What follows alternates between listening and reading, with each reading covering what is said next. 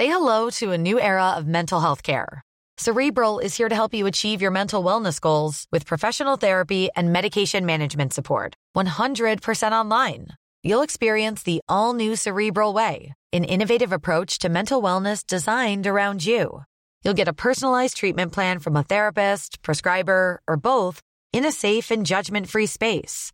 Your cerebral therapist or prescriber will outline a customized plan with clear milestones along the way so you can get to feeling your best. With Cerebral, you're not alone in your mental health journey. We're here to empower you to live a fulfilling life. So take that first step towards a brighter future and sign up today at cerebral.com slash podcast and use code ACasts to get 15% off your first month. Offer only valid on monthly plans. Other exclusions may apply. Offer ends July 31st, 2024. See site for details.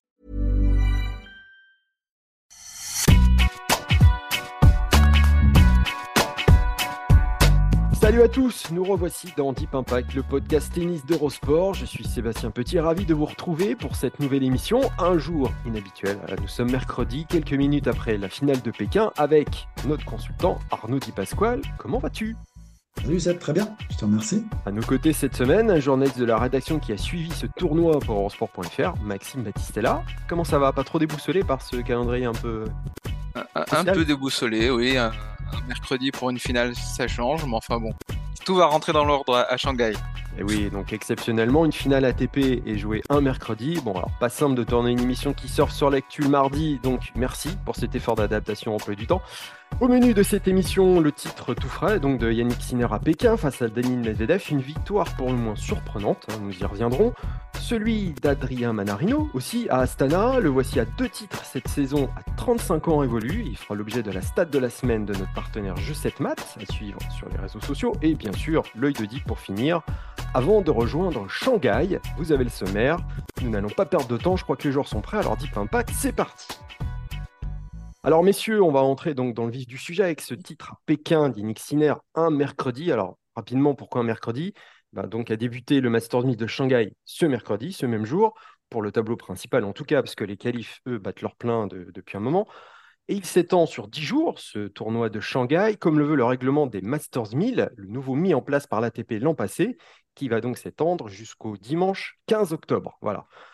La semaine pékinoise a donc souri à Yannick Sinner, alors bluffant hein, dans la capitale chinoise. Arnaud, deux victoires impressionnantes sur Alcaraz en demi-finale et Medvedev en finale il y a donc quelques instants. L'Italien était assez décevant à l'US Open avec une défaite en huitième. Là, il gagne son troisième titre de la saison sur dur en étant, euh, on peut dire, impérial. Ouais, alors en étant après, moi, je, globalement, en fait, je trouve sur la progression de ce joueur, je la trouve très intéressante parce qu'il il reste fidèle à euh, ce qu'il souhaite mettre en place depuis le début, en fait. Et ça, je trouve qu'il ne déroge pas à, ses propres règles.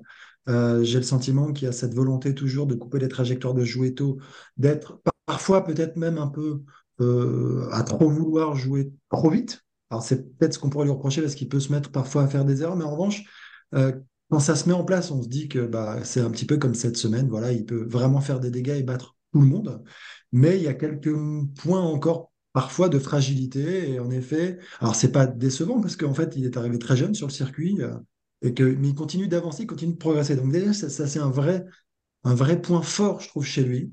Euh, qu'il doit absolument conserver. Euh, je sais pas combien il va se retrouver, à quel claquement il va se retrouver, pardon, prochainement, probablement. 4. Mmh. Donc, Meilleur classement en carrière. Il avance, et ouais, donc c'est exactement ça. On sent qu'il est convaincu de ce qu'il fait. On sent que mentalement, bah, il progresse aussi, hein, donc il y a moins justement de haut et de bas. Ça, ça, fait partie aussi justement euh, des choses qu'il devait régler.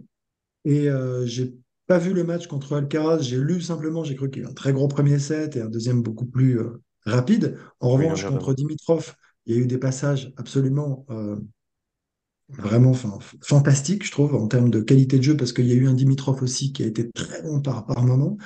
Et euh, sur cette finale, euh, la manière dont il a réussi quand même à manœuvrer, à tenir deux tie-breaks, c'est quand même difficile de, de, de, tenir face à un Medvedev hein, qui, ah, qu'on connaît hein, sur ce genre de surface. Donc, euh, je trouve que dans tous les secteurs du jeu, il est en train ben, de progresser, de monter.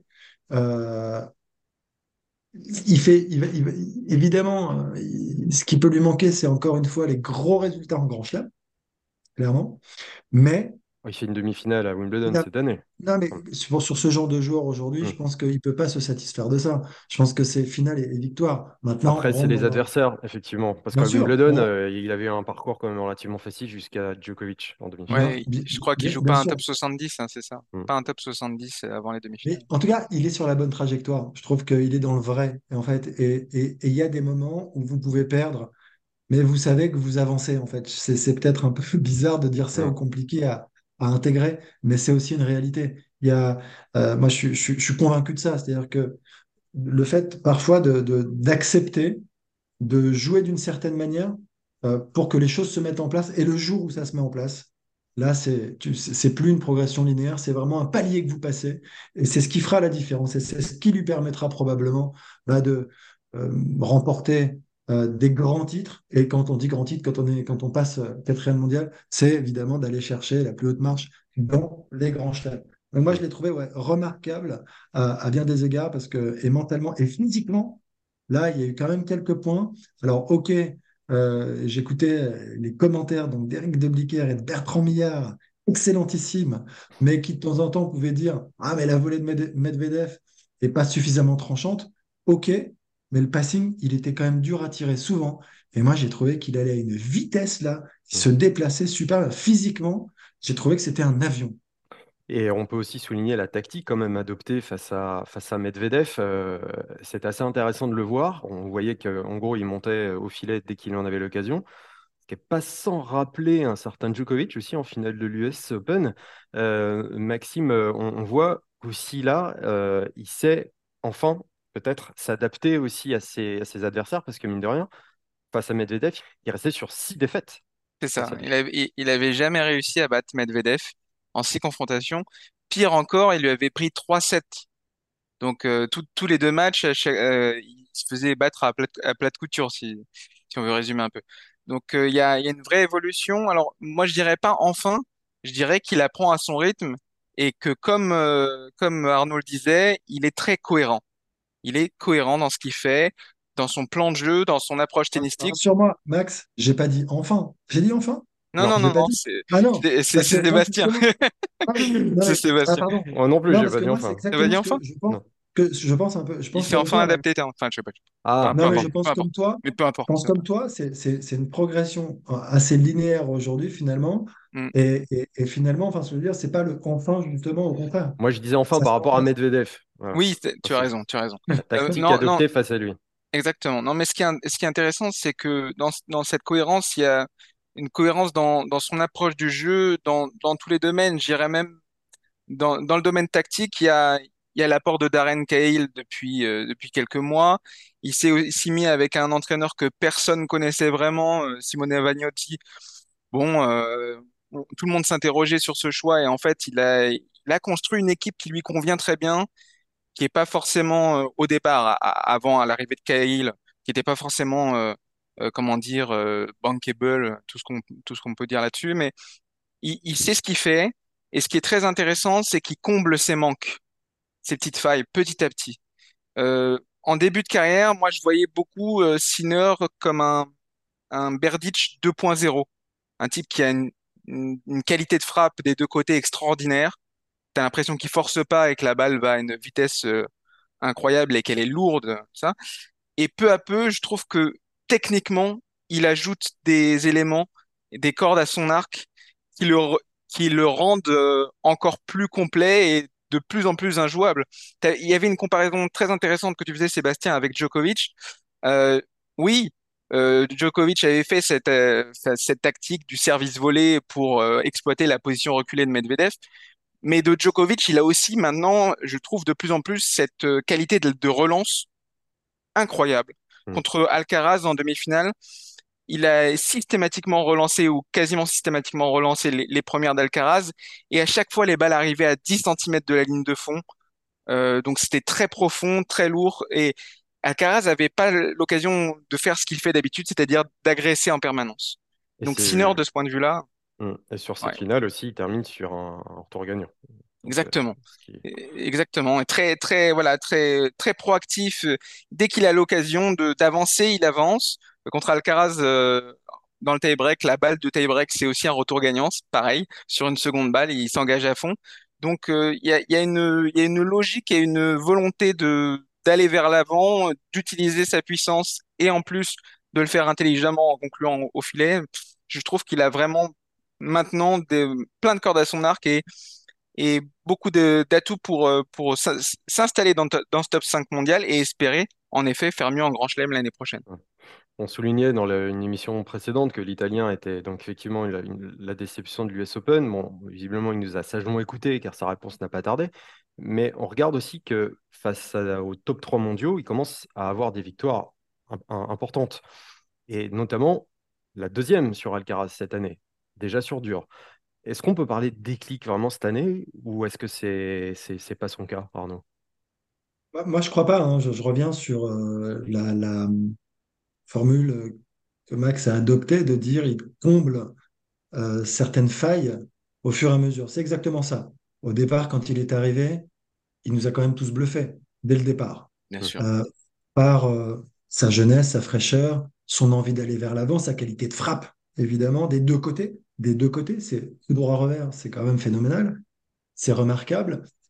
Mais en effet, il y avait euh, plein de points de fragilité. C'est normal parce qu'il est arrivé très jeune sur le circuit. Et là, c'est exactement ça, avec euh, la dimension tactique que vous avez euh, évoquée, euh, qu'il est capable de, bah, qu'il est capable de mettre en place. En fait, et tous les joueurs sont pas capables aujourd'hui. Ça veut dire que c'est un joueur de plus en plus complet aussi. Il a fallu peut-être, quand on a autant d'armes malgré tout, il faut réussir à bien s'en servir aussi. Il faut réussir à canaliser un peu ce, cette envie, ce, ce, ce tempérament, ce caractère. moment, quand je parle Non, de mais bien sûr, mais, mais tu vois, je, je- et, et là aujourd'hui, j'ai l'impression que c'est moi le sentiment que ça me donne comme ça, c'est quand tu dis enfin, alors c'est enfin ça se met en place. Tous, tous les ingrédients commencent à prendre forme et, à, et l'alchimie commence à opérer en fait. J'ai vraiment ce- cette sensation. Ça ne veut pas dire que, au regard de son jeu, qui est quand même à risque, il passera pas à côté de temps en temps. C'est pas aujourd- aujourd'hui, euh, il a un niveau de jeu moyen très élevé. Mais après, contre bah, le top 10, les tout meilleurs et tout ça, de temps en temps, euh, avec ce jeu, il va non pas forcément passer à côté, mais être un peu moins bon parce que il y aura des jours où il sera un peu moins en confiance, un peu, mais il continuera euh, de jou- à jouer de cette manière parce que de toute façon, c'est de cette manière qu'il va pouvoir battre les Medvedev et Djokovic et compagnie et Alcaraz. Et ça, c'est Oui, ça, c'est une évidence. Alors, qu'il exactement. t'a Et puis, bluffé, euh, Sinner face à Alcaraz parce que cette victoire-là, elle est, elle est quand même euh, épatante. euh, oui, oui, il m'a, bluffé et en même temps pas tellement. Euh, je m'explique. Il a le jeu et on l'avait vu lors des face-à-face précédents pour embêter Alcaraz. Et même mieux que ça, presque, j'irais pas le, le, le museler, mais, en tout cas, il a, de quoi faire. Ce qui est très, très marquant dans ces joutes entre les deux, c'est que ça ressemble à des combats de boxe. Ça va, c'est à qui frappera le plus vite, le prendra la balle le plus tôt, la balle et, et, et assénera le, coup le plus le plus dur, euh, le plus violent. euh. C'est, c'est, en termes d'intensité, c'est assez époustouflant hein, euh, d'assister à ça. Alors, pour les puristes, ça peut être euh, parfois un peu too much, mais en termes d'intensité, c'est, c'est, c'est assez extraordinaire. Donc, je, je, ce qui est, ce qui est frappant quand il l'a- l'affronte à Alcaraz, c'est qu'il n'a pas de complexe. Il se dit pas, euh, il n'a pas peur de lui. Ça se voit. Et ça s'était vu dé- déjà lors de leur chef-d'œuvre commun à, à Flushing Meadows l'année dernière, hein, en 2022, Hmm. ce quart de finale de 5 heures euh, fantastique, au cours duquel, faut le rappeler quand même, Sinner avait eu une balle de match. On, on va pas refaire l'histoire, mais imaginons qu'il ait battu euh, Alcaraz lors de ce quart de finale. Vu les adversaires qui restaient dans le tableau, il n'aurait pas été fou d'imaginer qu'il aille chercher son premier grand chelem. Donc, c'est, un type qui a de toute façon une base tennistique, un niveau de jeu moyen, comme le disait Arnaud tout à l'heure, qui est extrêmement élevé. Et on parle de déception cette année à l'US Open. Bon, il a fait un huitième de finale, perdu en 5-7, d'une énorme intensité contre Zverev, qui était, euh, qui est sur le chemin vraiment du retour. C'est vrai que c'est, qui, qui, que son statut, son classement supérieur faisait de lui le, léger favori de ce match, mais c'est pas non plus une déception euh, extraordinaire. Il a perdu en demi-finale contre Djokovic à Wimbledon, certes en 3-7, mais bon, c'est Djokovic. Donc, tout est relatif quand on parle de déception avec Sinner. Le seul palier, à mon avis, qu'il doit franchir encore, c'est même plus en termes de niveau de jeu, c'est en termes de d'endurance euh, physique. Arnaud parlait de, son physique euh, impressionnant, de sa vivacité à Pékin, qui est fantastique. Il a beaucoup d'explosivité, je suis d'accord. Il a beaucoup progressé dans ce domaine-là. Par contre, sur la longueur, il faut encore qu'il franchisse un palier. Parce que en Grand Chelem, tous ces matchs épiques, tous les matchs de plus de 4 heures de, jeu en 5-7, il les a perdus. Et c'est, à mon avis, le palier qu'il doit franchir en 2024. Mais sinon, en termes de niveau de jeu, pour moi, il est, à la hauteur maintenant. Enfin, sa place dans le top 5, elle n'est pas du tout usurpée. Et pour moi, il est au-dessus des, euh, des Tsitsipas, euh, des, euh, des Runeux, euh, des, euh, même, des, même de Zverev, même si Zverev a eu une circonstance euh, atténuante avec sa blessure et qu'il est sur le chemin du, du retour. Hmm. Moi, ce que, Après, ce que je oui, pense. Seb, juste un- un- une petite chose, tu vois, parmi tous les joueurs et tous les meilleurs, euh, je pense euh, aux, aux- aux adversaires qui jouent, par exemple, les top 10. Parmi les top 10, il y a des joueurs contre qui, tu sais que ça va être dur contre chacun d'entre eux, mais il y a des jeux différents. Et il y en a certains contre qui tu te dis, je vais quand même pouvoir jouer. OK? Je m'explique, tu vois, un Tsitsipas, euh, je pense que tu peux engager l'échange. Tu peux jouer. Ça ne veut pas dire que tu vas gagner, que c'est pas dur.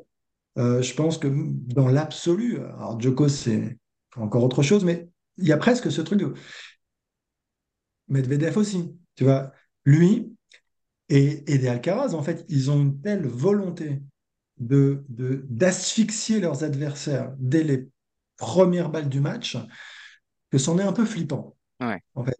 Et que tu dois te dire, euh, oula, ok, là, s'il est en forme, je vais devoir euh, ben, physiquement être un avion, jouer mon meilleur niveau. En fait, c'est presque des jeux un peu, je sais pas, un peu à la Agassi à l'époque, qui était un des premiers probablement à jouer de cette manière, vraiment tu disais, constamment, du où fond. tu euh, disais, je vais être asphyxié. Mais asphyxié, pas à trois partout, pas à quatre partout, parce que ça aura duré, parce que parce qu'un Nadal, par exemple, il vous a à l'usure, ça fait deux partout en 45 minutes, et ça fait deux hein, en 1h12. Bon, voilà, en gros. Mais ce que je veux dire, c'est que là, lui fait partie de ces joueurs flippants dans le sens où, OK, il va me sauter à la gorge au sens propre du terme, et il va plus me lâcher, jamais. Et c'est ça qui est, honnêtement, je pense, qui est très dur contre certains joueurs qui jouent aussitôt, qui ont cette volonté de, de, de- de prendre les initiatives, de, de vous rentrer dans l'art. Là, tu parlais, je sais pas, de, de, de joute et de combat de boxe, parce que c'était un... Hmm. Et c'est exactement ça. Il vous en met plein la figure. Alors, il y a des fautes, parfois, mais en fait, il n'y a pas une seconde de répit, jamais. Et ce que tu me dis, ça, ça me, ça me rappelle ce que, ce qu'on dit beaucoup de, de joueurs qui, qui ont affronté le Big Free et qui disaient, qui comparaient, euh, qui mettaient Nadal et Djokovic d'un côté et Federer de l'autre. Ils disaient que euh, contre Federer, quand euh, il est euh, dans un, euh, quand il était dans un bon jour, bah en fait on voyait pas la balle passer, ça allait trop vite, on n'avait pas le temps de jouer, on pouvait pas jouer en fait. Alors que contre Nadal et Djokovic, même si euh, on, ils se faisaient, euh, ces joueurs-là se faisaient éclater bah, par ces deux monstres, au moins ils avaient l'occasion de d'échanger un peu ça. Et Alcaraz et Sinner ont cette caractéristique-là qu'avait Fe- Federer, c'est-à-dire cette volonté de prendre tout de suite l'adversaire à la gorge, de de pas lui laisser le temps de s'exprimer. Ce qui est intéressant aussi de souligner, c'est que Alcaraz, après sa demi-finale perdue donc euh, face à Sinner à, Pékin, il avait dit ça. euh, il m'a obligé à changer un peu mon jeu euh, et j'ai pas pu faire en gros ce que je fais d'habitude. J'ai essayé de jouer plus long, mais j'ai pas réussi. Et c'est aussi ça que je dois travailler si je veux battre Yannick Sinner. Apparemment, il a trouvé son talisman, hein, que- que- quelque chose, euh, sa, kryptonite aussi que- quelque part. Et, ça fonctionne parce que c'est quand même la quatrième fois que Sinner bat Alcaraz dans sa carrière et aucun joueur du circuit n'a réussi à le faire avant l'Italien. Euh, Ça, va- donner du, sel à ce duel. On connaît le caractère déjà de, champion d'Alcaraz, donc euh, il va vouloir sa revanche, il va vouloir trouver des solutions. Euh, c'est quelqu'un qui apprend très très très vite, donc cette rivalité, à mon avis, va nous tenir vraiment en haleine. Et puis, oui, peut-être qu'Alcaraz est dans une phase de, de comment dire, de où il re- remet un peu les, euh, les pieds sur terre depuis son titre à Wimbledon. Je, je trouvais que malgré sa finale extraordinaire contre, contre Djokovic à Cincinnati, la moyenne de ses matchs depuis Wimbledon, son niveau est un peu plus, euh, je vais pas dire décevant, mais un petit, un petit peu plus euh, bas que ce qu'il nous avait euh, donné en première partie de, de- saison. Je pense que justement, ce, titre si inattendu à Wimbledon, où il a quand même battu le, maître des lieux en, en 5-7, ça lui a, ça lui a pris une certaine énergie. Et on l'a vu dans ce deuxième set contre Sinner, comme on l'avait vu dans le deuxième set de sa demi-finale contre Medvedev à l'US Open. Après ce tie-break perdu, il y a une sorte de décompression, d'agacement contre lui-même. Donc bon, euh, je me fais pas de soucis pour lui, hein, il apprend très vite, mais c'est intéressant, il y a euh, un petit replat, on va dire, chez Alcaraz. Euh, on va passer à un autre joueur qui a aussi brillé cette semaine, c'est Adrien Manarino, à travers la stat de notre partenaire. Euh, Adrien Manarino s'est imposé donc en finale d'Astana face à Sébastien Corda. Le voilà avec quatre titres au compteur, son deuxième de l'année, et tous ont été remportés après ses 30 ans, moment de sa carrière tout a basculé. Et donc, la stat est la suivante 10 finales sur 14 ont été jouées par Adrien après ses 30 ans, ça fait donc 71% entre elles. Et aucun joueur n'a enregistré un ratio plus important entre ses finales pré-trentaine et ses finales post-trentaine, si on peut dire ça comme ça, depuis la création de l'ATP Tour en 1990. Et évidemment, on prend euh, cette statistique parmi les joueurs ayant disputé au moins 5 finales dans leur carrière. Donc euh, Arnaud, on a l'impression que s'éclater à 30 ans passés sur le circuit, ça devient de plus en plus courant. Ça devient banal, j'ai envie, de te dire. Non, Voilà. mais Si t'as pas après, 30 faut pas- ans, bon, Bah ouais, ouais, bah il faut attendre. Euh, Adrian, on mesure pas à quel point c'est exceptionnel ce qu'il fait. Vraiment. C'est-à-dire qu'en fait, euh, c'est peut-être pas le, le jeu le plus spectaculaire, on est d'accord, mais c'est exceptionnel de jouer déjà avec une raquette euh, tendue à 11 ou 12 kilos. Je sais pas si, 10, si vous avez, 10, c'est délirant. C'est délirant. C'est délire de réussir à sentir la balle comme il la sent, sa qualité d'œil, donc ce toucher de balle qu'il a, ce, revers rasant euh, qu'il est capable de passer à chaque fois à un centimètre de filet, enfin, sur chaque frappe. Euh, moi, je suis assez bluffé par son parcours. Et alors, la question, finalement, c'est de se dire pourquoi aussi fort après 30 ans? Je crois qu'il a mis beaucoup de temps à prendre confiance en lui, à vraiment avoir confiance en lui, ce joueur. Et je me rappelle de ses premiers grands résultats, et à l'époque, il était entraîné par Jean-Christophe Forel, notamment, et j'ai changé un petit peu avec, euh, avec eux. Et le retour de ce que j'en comprenais, c'était euh, qu'il avait besoin d'avoir confiance. Pourtant, moi qui l'ai côtoyé quand il était plus jeune, euh, on a toujours vu une sorte de génie. Il a, il a du génie, il, a, il un truc exceptionnel dans la raquette, vraiment. Ça, il a toujours eu, cette qualité de retour incroyable et euh, ce sens du jeu, évident.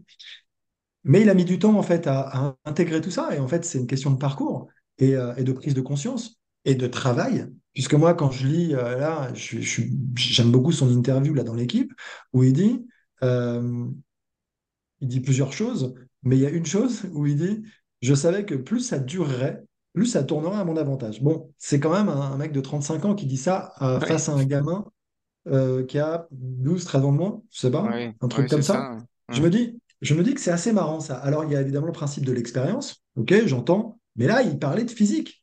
Et donc, eh ben, il est devenu dix fois plus rigoureux sur tous les aspects de la préparation. Tous. Et ça, il en parle aujourd'hui. Il dit, je suis content, ça paye parce que, parce que je, suis- devenu un, un- c'est bizarre, on pourrait dire euh, professionnel, un immense professionnel en fait. Tout est euh, structuré, millimétré dans sa prépa. Et ça fait la différence. Et je crois que c'est difficile de le mesurer et d'en prendre conscience quand tu es jeune, sauf exception. Sauf exception, évidemment, euh, sauf quand tu as des qualités euh, supérieures, exceptionnelles dans certains, dans certains secteurs, le physique, la qualité de... Voilà. Mais, mais quand tu t'es pas naturellement enfin, aussi fort voilà, que ceux qu'on connaît euh, et qui débarquent, qui sortent de nulle part, les, les, les ovnis à la Alcaraz, mais même des Gasquet, des machins, je veux dire, les autres, qui est, les, les, arrivées assez classiques, comme ça a été le cas pour lui, bah, c'est des prises de conscience, c'est du travail, et c'est donc n'y a de la pas aussi un peu une pression aussi du résultat quand tu arrives sur le circuit? Parce que là, il parle aussi beaucoup de plaisir. hein. Tu vois, il joue euh, avec, euh, en étant presque plus relâché qu'avant. Et est-ce que ça joue ça, aussi? Avec le, ça, alors ça, ça peut, se, évidemment, c'est le temps qui passe, et, ça, oui, probablement que de se dire, et ça, on voit euh, près de tous les joueurs qui sont vraiment, qui se rapprochent de la, de la sortie, de la fin, où cette dimension du plaisir, elle est de plus en plus présente. parce que tu as envie de kiffer ces derniers moments. Tu as envie de te dire que cette communion avec le public, euh, tu la veux. Tu as envie de te dire que chaque instant est à savourer, parce que bientôt, euh, ils n'y seront plus. Et ça, c'est pareil, dans ta carrière, tu ne peux pas le ressentir donc, tu n'es pas proche de la sortie. C'est impossible. Tu ne peux pas te l'inventer. Tu ne peux pas te dire, j'ai 25 ans. Et si je me disais que j'arrêtais l'année prochaine pour, pour ressentir ça, c'est impossible. Ça n'existe pas. Tu peux pas. Donc, en fait, ouais, à 35, 36 ans, tu te le dis, mais comme euh, on voit un Vavrinka donc, prendre autant de plaisir, comme on voit Andy Murray prendre du plaisir dans des carrières évidemment très différentes, hein, encore une fois. Mais cette dimension et cette notion de plaisir, et moi je repense même à Pioline, Grosjean, plein de joueurs français qui, sur la, la fin de leur carrière, qui étaient plutôt j'allais dire, euh, c'est pas introverti, mais un peu, un peu fermé sur le terrain, se sont complètement ouverts sur la fin de leur carrière et tu les sentais à vouloir prendre cette, cette énergie parce que c'était la fin et que cette façon presque de, de, dire au revoir, tu as envie, hmm. envie de remercier tout le monde. Enfin, c'est peut-être, je sais pas, je, fais de la, la, petite bas étage, mais il y a forcément tout ça. Tu, tu, parlais de, de, confiance et, je dirais même qu'il y a une ambition plus assumée maintenant chez lui. Euh, à la suite de sa finale là, contre Corda, je, la manière dont il a célébré euh, sa victoire, il y avait comme un, une, rage de vaincre et presque euh, il devait gagner dans sa tête. Moi, ce qui m'a surpris, c'est qu'il était mené d'un set et d'un break quand même. Hein. 6-4-3-1, il était mené il, en balance même sa raquette, mais c'est parce qu'en fait, il sent qu'il a le tennis pour faire basculer la partie et il devient, de ce point de vue-là, beaucoup plus audacieux d'un coup, euh, à la relance, il va même au filet. Et puis, euh, comme tu disais, ses jambes euh, à 35 ans, enfin, c'est complètement délirant, cette manière de défendre qu'il a, cette manière de courir sur toutes les balles. Et quelques chiffres pour, pour montrer à quel point il est, il, il est incroyable à cet âge-là. Il fait la meilleure saison de sa carrière. Il a 37 victoires sur le circuit cette année. Il n'avait jamais fait ça auparavant. Et deux titres. Et deux titres. Il n'avait jamais non plus fait ça auparavant, c'est-à-dire deux titres dans la, même saison. Jamais.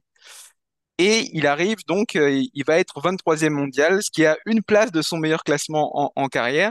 Et il reste encore euh, toute la fin de saison indoor. Et on sait que l'indoor, Manarino, il adore ça. C'est une surface, c'est des conditions de jeu euh, qu'il il a très peu de points à défendre en plus. il a, peut potentiellement penser qu'il peut dépasser ce 22e rang. Euh. Il a très peu de points à défendre. Et il y a un autre facteur qui pourrait le motiver davantage, c'est le retour d'une certaine émulation côté français. Et ça, ça fait plaisir parce que de, ça fait deux, trois ans qu'on qu'on dit beaucoup de mal, faut le dire, du, tennis français, et parce qu'on constate hein, qu'il y a un trou générationnel après les, après les, les, Simon, son gars, mon fils, qu'est-ce qu'est. Et là, depuis cet été, il y a un, frémissement, comme dirait l'autre, et une et Humbert qui fait quart de finale à Pékin aussi, qui fait 3-7 contre Medvedev. Hein. Très bon match euh, de Hugo Humbert à, à, Pékin. On a Arthur Fils qui est dans le top 50. Et je me dis que ces trois-là, ils pourraient bien se tirer une petite bourre pour euh, la place de numéro 1 français jusqu'à la fin de la saison. Et ça pourrait donner des, de bons résultats euh, dans le dans, l'automne en indoor et pourquoi pas à Bercy. Sans oublier Lucas Vernaché aussi, hein, qui n'est pas très loin, dans la même génération qu'Arthur Fils. Tu m'as fait une transition toute trouvée. Euh, on va se diriger doucement mais sûrement vers la Chine euh, et ce tournoi de, du Masters 1000 de Shanghai qui a donc débuté ce mercredi avec pas moins de 11 Français en lice au premier tour. Donc c'est pas le record puisque les États-Unis sont au même, euh, au même quota. Mais il y en a un en particulier, un Français, euh, sur lequel nous allons nous arrêter et qui a fait friser l'œil de Deep. Alors, j'ai envie de vous parler cette semaine d'un joueur dont vous n'avez probablement, peut-être, jamais entendu parler. C'est Terence Atman. C'est un joueur de 21 ans. Il mesure 1m96. Et oui, quand même, c'est un, un grand gabarit. Il est gaucher pas mal d'avantages hein, déjà. Hmm. Et il est 147e mondial. Et il vient de gagner deux, grands, euh, deux challengers, pardon, pas encore de grand chelem. Non, même pas deux, encore. deux challengers, deux challengers, donc enchaîner les victoires, de la confiance, on vient de parler de tout ça, vous vous rendez compte, c'est quand même essentiel.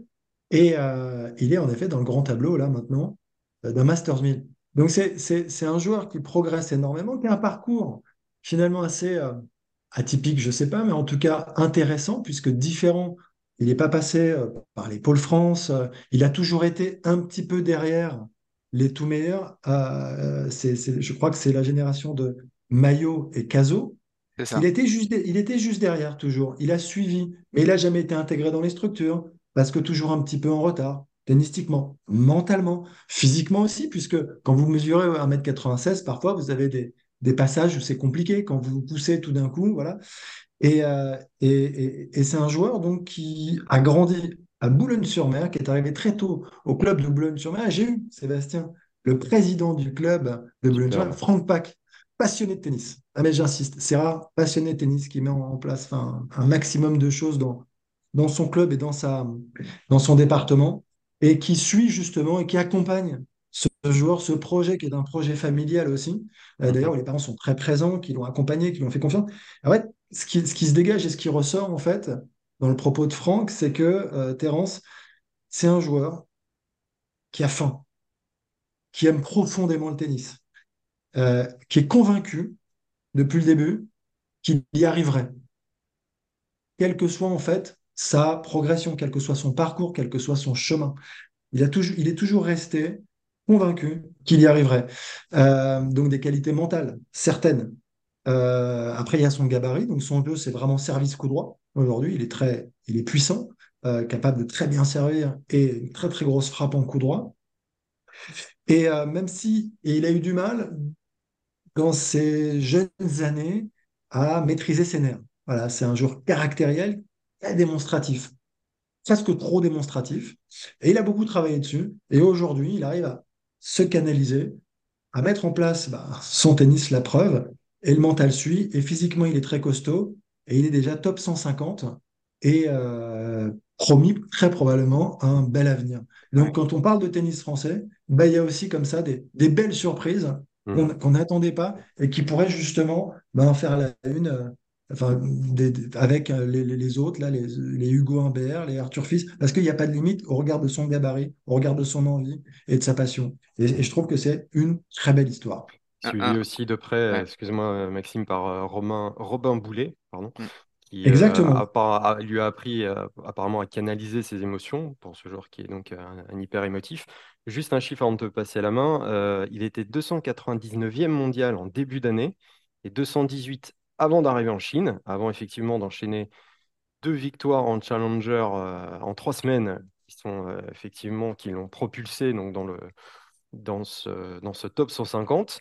Donc il était un peu juste pour entrer dans le tableau de Pékin. Sa- ses performances ne se limitent pas au Challenger. Il a euh, commencé euh, donc à, sur le tournoi ATP au tournoi de Zhu, Zhuhai en Chine, où il a commencé par un 6-0 au premier set Nishioka. face Mm. à Nishioka. Ça ne Mm. l'a pas empêché de perdre, mais ça montre quand même que le gamin, on peut parler de gamin quand même, il en a sous pied. Oui, oui, il en a sous le pied et tu, tu parlais de, de, de sa progression au classement. Il y en a, il y a même, si on remonte un tout petit peu plus loin, c'est même, même encore plus fort puisqu'il y a deux ans pile, quand il commençait un peu sa collaboration avec euh, Romain Boulet, il était millième mondial. Millième mondial. Donc en deux ans, il a gagné plus de 850 places au, au classement, ce qui est euh, prodigieux. Ce qui est très intéressant dans son profil, tu parlais, euh, Sébastien, de ses euh, problèmes un peu sur le plan mental qu'il a fallu euh, résoudre. Il s'est pas caché. Il a, il a vécu une dépression dont il s'est sorti, et notamment cette restructuration de son équipe en 2021 a beaucoup l'a remis un peu dans, dans, dans le droit chemin.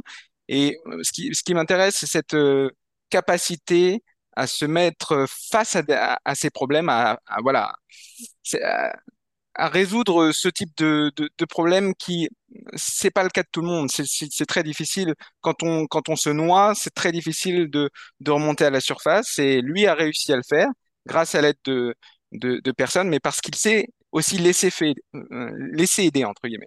Et euh, ça, c'est un beau message aussi d'e- d'espoir pour pour euh, ceux qui se sentent seuls sur le circuit, qui ont qui ont peut-être moins de moins de moins d'aide, moins d'en- d'entourage, un entourage un peu un, peu distant.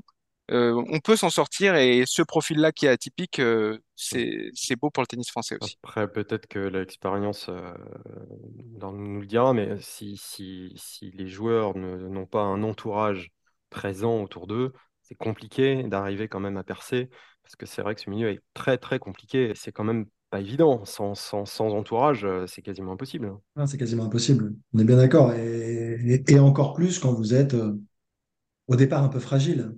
Mm. Donc, euh, ça l'est encore plus. Donc, d'où d'où l'importance de l'entourage. Et, euh, et en effet, oui, sur euh, l'entourage, et le, le- je crois que c'est Robin, c'est ça, Boulet, je crois, Ouais. Boulet. Mm. le coach. Je, je, je sais que j'en ai aussi entendu que du bien sur euh, la manière dont il a su faire face, en effet, à tous ces challenges. Parce que quand vous avez un jeune joueur comme ça, euh, c'est évidemment pas simple partant de très très loin, partant de zéro, parce que quand on dit qu'il est millième, il part de, zéro, même si c'est un très bon joueur. hein.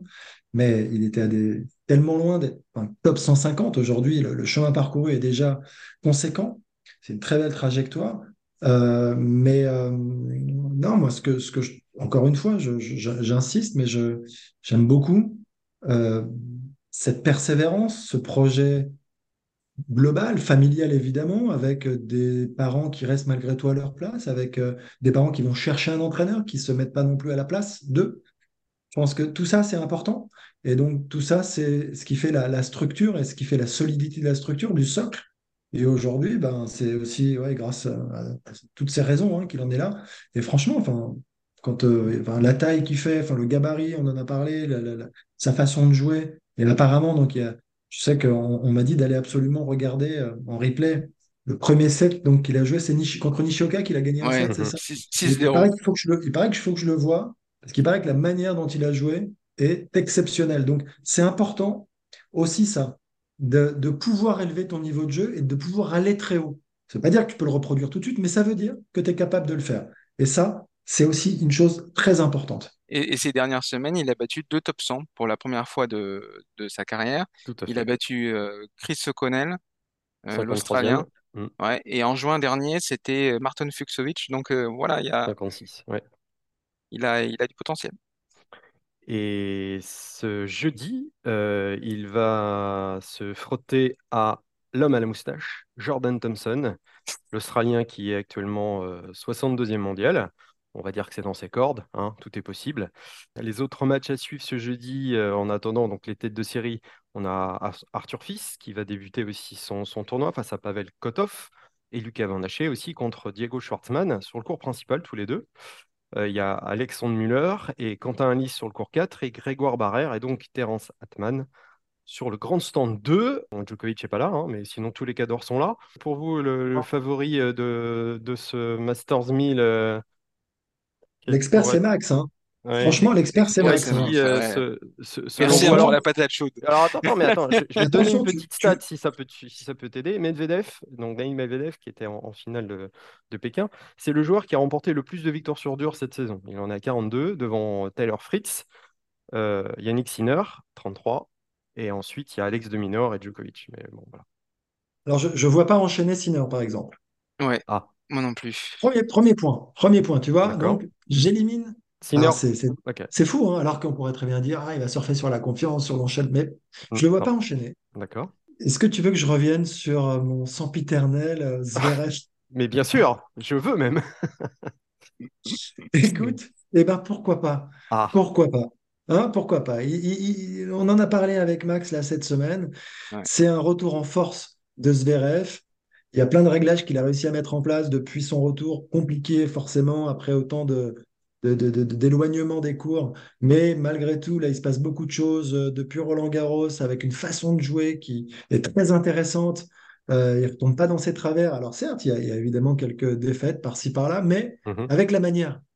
Alors ça, on n'aime pas, je sais, on n'aime pas dire ah, mais défaite avec la manière, ça veut rien dire. Bah, eh bah si, parce que justement, ça peut lui permettre d'avancer, de retrouver cette fameuse confiance. Et puis à un moment donné, quand tout sera en place et on sait de quoi il est capable, hein, on Mhm. sait de quoi il est capable, bah, clairement, lui, il fait partie euh, ouais, des, des- des grands favoris. Voilà. Alors, ça va pas être simple, hein, Zverev, parce que donc, deux- euh, pour son entrée en lice, il va affronter Roman Safiulin, qui vient de battre Andy Murray euh, ce mercredi. Il est dans la partie de tableau d'Yannick Sinner. hein. Donc euh, ça va être. il y aura Ben Shelton sur son, sur son chemin, mais Yannick Sinner ensuite. mais bon, tu, tu, as dit que tu ne voyais pas Yannick Sinner enchaîner. Peut-être à cause. Bon, je suis... Donc justement, justement, non, non, je, non, non. Voilà, écoute, tu, voulais qu'on se mouille. De toute façon, c'est le, jeu de la pièce, c'est pile ou face ton truc. Vas-y, Max. Et, Zverev, pour, pour revenir à ce que tu disais, depuis Roland Garros, c'est le joueur qui a gagné le plus de matchs sur le circuit depuis Roland Garros.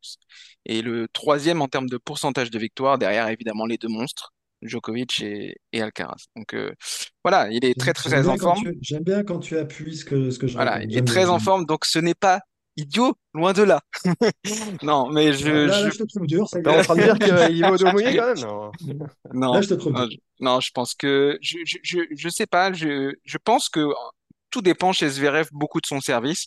Et on l'a vu à, à Pékin, et quand il, quand il est capable de servir 90% de première balle sur un set, il a fait des, il, il, a fait des sets comme ça à Pékin. C'était très difficile à arrêter, donc pourquoi pas Zverev? Mais je serais plus euh, sur le côté stats. Là, je suis, je suis assez d'accord avec toi, euh, Sébastien. Enfin, euh, d'accord avec les stats. Je serais plus pour un Medvedev qui est d'ailleurs le tenant du titre à, à Shanghai. C'est le dernier, il y a 4 ans, c'était il y a 4 ans, hein. mais c'est le dernier à avoir gagné à, à, Shanghai. Ça manque, de panache, ça. manque de panache, ça manque de panache, mais je pense que ouais, et il aura l'avantage Medvedev par rapport à Zverev notamment, euh, de la fraîcheur, puisque. Euh, Et on est bien d'accord qu'on parle pas de Carlos. non, euh, non, je, je, je, j'assume, mais au, risque de, au risque, au risque de se faire reprendre de voler de manière spectaculaire dans dix jours par Carlitos, mais je pense qu'il y a un petit, un petit, petit replat, comme je disais tout à l'heure chez Alcaraz. On verra. On espère qu'il affrontera Grégoire Barrère au, au deuxième tour, parce qu'il est, c'est le potentiel prochain adversaire de, Carlos Alcaraz. Ça pourrait être euh, assez intéressant à suivre. Euh, bah écoutez, voilà, ça sera le mot de la fin. Merci de nous avoir suivis. Euh, suivez donc ce Masters 1000 de Shanghai avec tous ces Français qui vont sans doute nous faire plein de choses très intéressantes. Et donc le, dernier arrivé, Terence Atman, issu des qualifications. Arnaud, on te retrouve aux commentaires, je crois bien. Écoute, tous les matins, à 6h30, tout frais. Bah voilà. Tu nous donnes rendez-vous tous les matins, 6h30. C'est parfait. Exactement. Eh bien, écoutez, euh, merci à vous, messieurs, et puis on se retrouve la semaine prochaine. D'ici là, n'oubliez pas d'aller taper la balle. À bientôt. Ciao. Merci à tous.